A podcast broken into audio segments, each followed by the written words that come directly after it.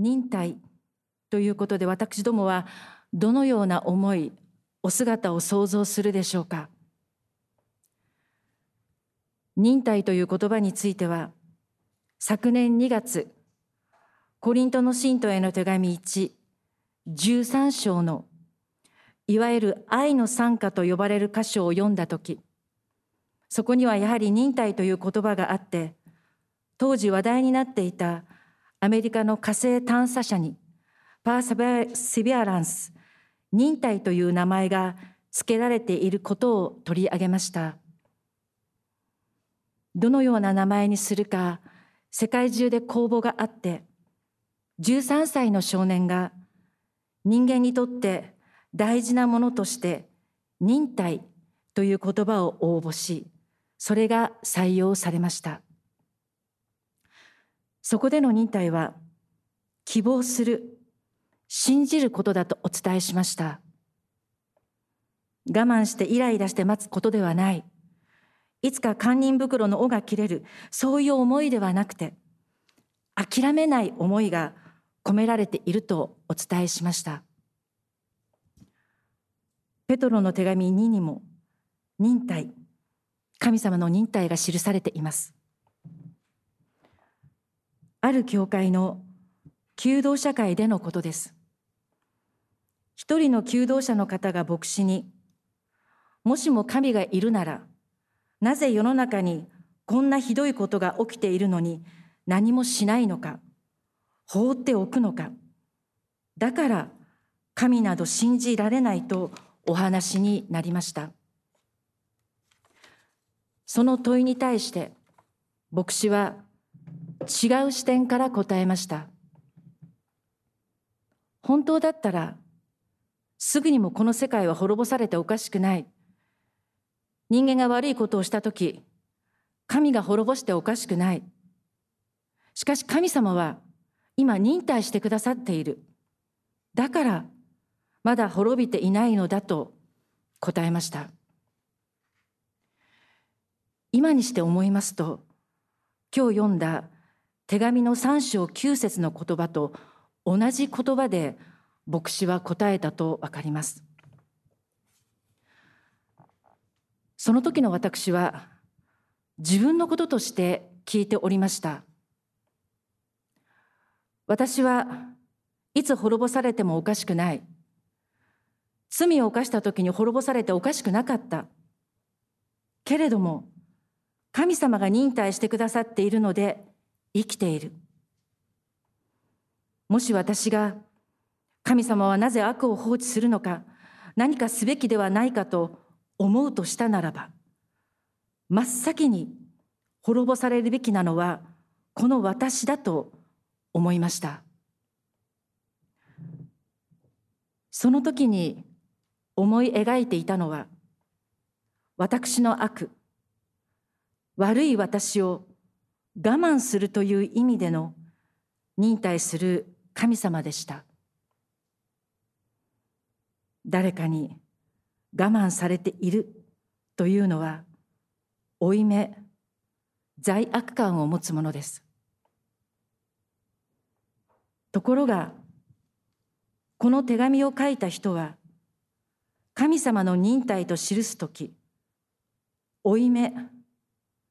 罪悪感を持っていなかったと思います。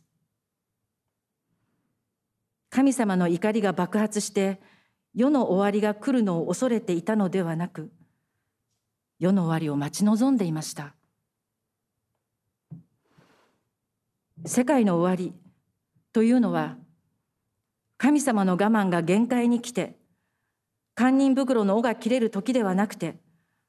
私どもを虜にしている悪しき者が滅ぼされ、いよいよ神様の国が実現し、その御国に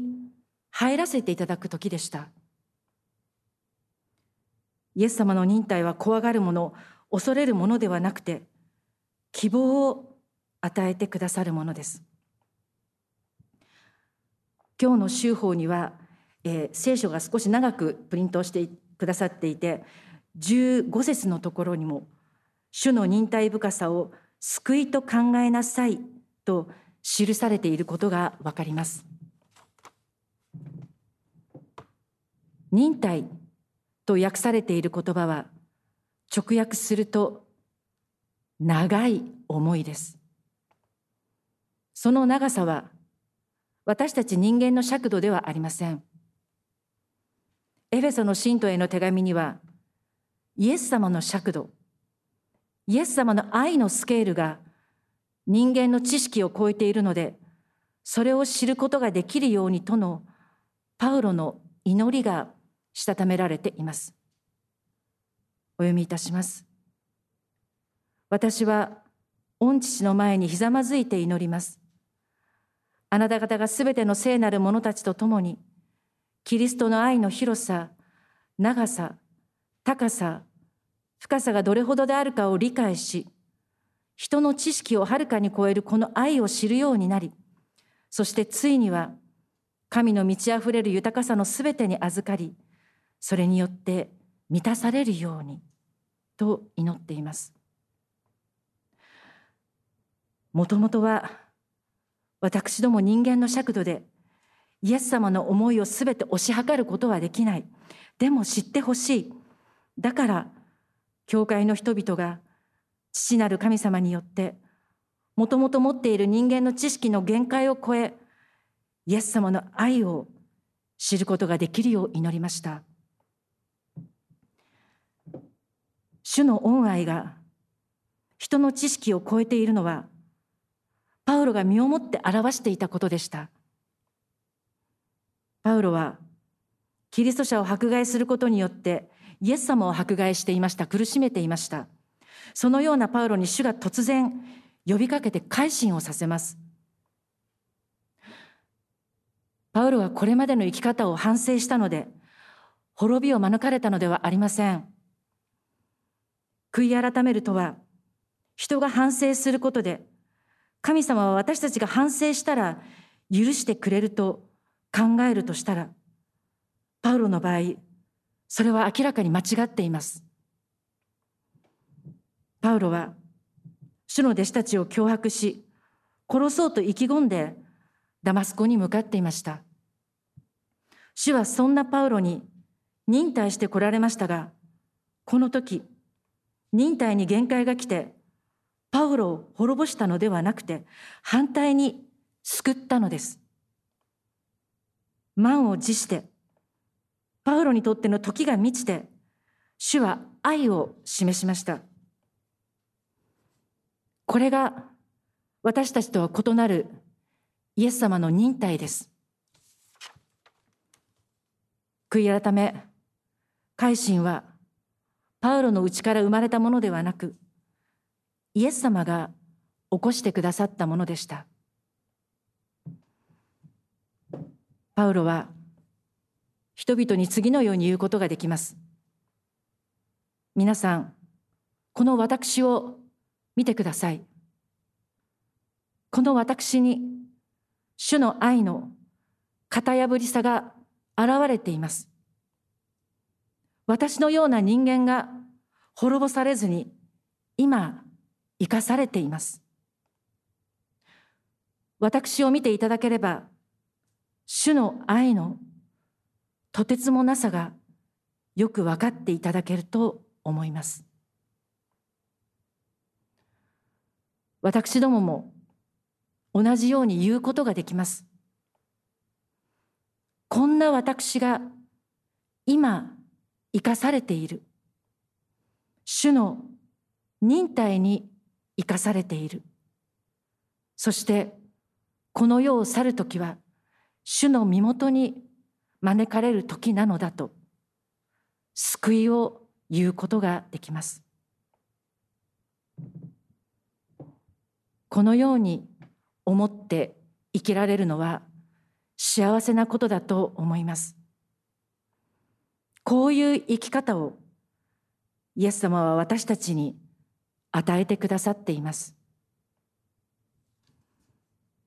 私どもも神様の尺度で自分を見隣人を見イエス様を見るようになるならばこれまでとは全く異なる思いにさせられますただしこの手紙にはそのような尺度で主を見ることのできない人が現れることも予告されています。ペトロの手紙にはペトロが書いた体裁になっていますが現在までの研究では新約聖書の中で一番新しい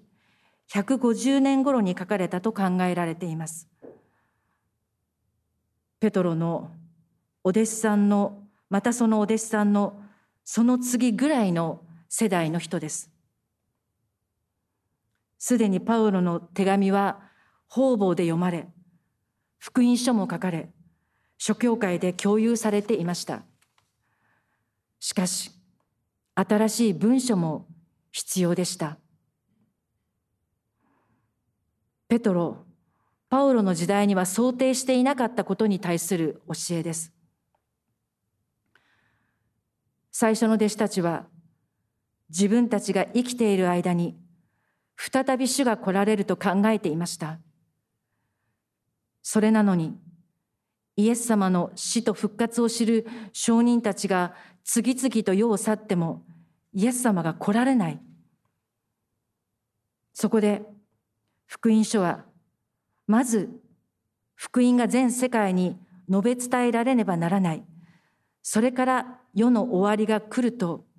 イエス様の言葉を記し終末の遅延世の終わりがなかなか来ないことへ回答をしています。しかしそれからまた何十年もが過ぎ広大なローマ帝国がイコール世界と考えられ自分たちの知りうる限りのところには福音が伝えられたのにそれでも世の終わりが来ない。自分たちの時間の尺度で想定する時になっても世の終わりが来ないのでもう主が来られる約束など信じられないと見切りをつける人たちが現れることをペトロが予言する形で手紙は記します。三章の三節と四節をお読みします。終わりの時には欲望の赴くままに生活してあざける者たちが現れあざけってこう言います。主が来るという約束は一体どうなったのだ？父たちが死んでこの方世の中のことは天地創造の初めから何一つ変わらないではないか。こういう言葉はイエス様自身への不信感。さらに言うならばイエス様がおられることももはや信じられなくなっている人の言動だと思います。世の終わりが来なくても私が死んだら主にお会いできるからいいという思いではありません。イエス様への思いがもう冷めてしまっているのです。イエス様に会いたいという思いもなくなっているのです。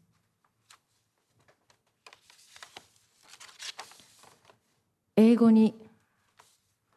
long for という表現があります。憧れる慕う待ち望む絶望するという意味です。ロングの語源はギリシャ語ではありませんがやはり長い長い思いという意味から来ています。憧れ愛というとまずその思いの強さを想像しますがそれだけではなく長さがあります。本当の愛は長さがあるというのは実生活でもわかることではないでしょうか日本語で愛と訳されているギリシャ語はいくつもあってその代表的なものはエロースという言葉で価値あるものへの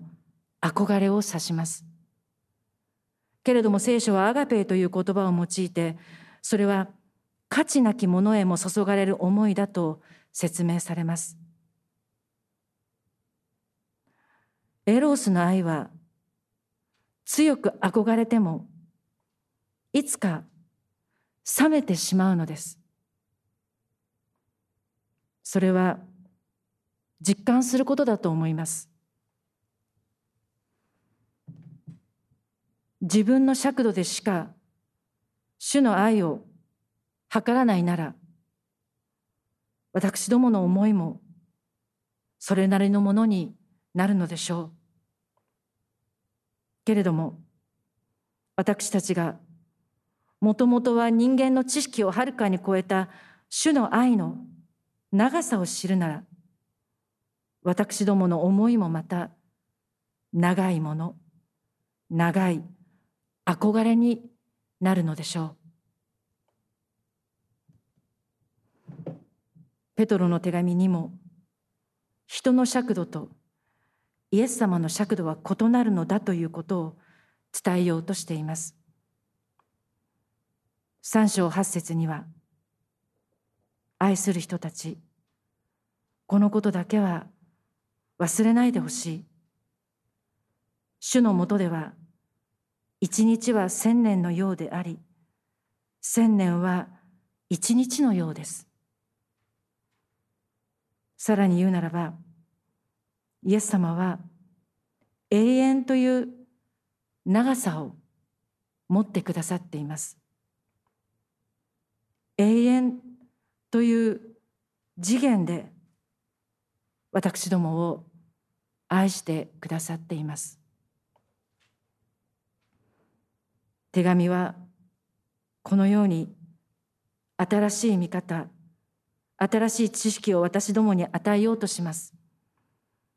知識知るという言葉はキーワードになっていて12回も繰り返されています。手紙手紙の始まりを見ますと神と私たちの主イエスを知ることによって恵みと平和があなた方にますます豊かに与えられますようにと願い。結びでは私たちの主救い主イエス・キリストの恵みと知識において成長しなさいと進めています。イエス様を知るならば恵みと平和が私たちにあるというのです。その知識は神様から与えられるものです。善悪の知識の木の実を食べたアダムとエバがもはや神様隣人と知識を共有せず